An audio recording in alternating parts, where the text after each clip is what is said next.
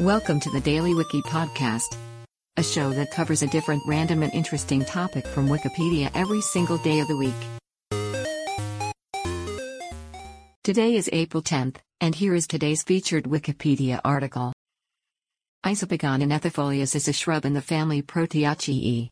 The species is found only in coastal areas near Sydney in New South Wales, and to the immediate west. It occurs naturally in woodland, open forest and heathland on sandstone soils. An upright shrub, it can reach to 3 meters in height, with terete leaves that are divided and narrow.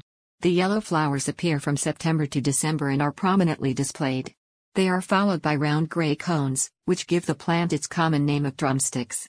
The small hairy seeds are found in the old flower parts. I. anemonifolius regenerates after bushfire by resprouting from its woody base, known as a lignotuber, as well as from seed. It was described by Richard Salisbury in 1796, and was first grown in the United Kingdom the same year. One of the easiest members of the genus Isopogon to cultivate, I. anemonifolius grows readily in the garden if located in a sunny or partly shaded spot with sandy soil and good drainage. Today's featured article is provided by Wikipedia. You can find a link to the article in the show notes. Help support the podcast by rating us on your favorite podcatcher, or support the show on Patreon by visiting bit.ly slash the Daily Wiki. Thanks, and tune in tomorrow for an all new episode of the Daily Wiki.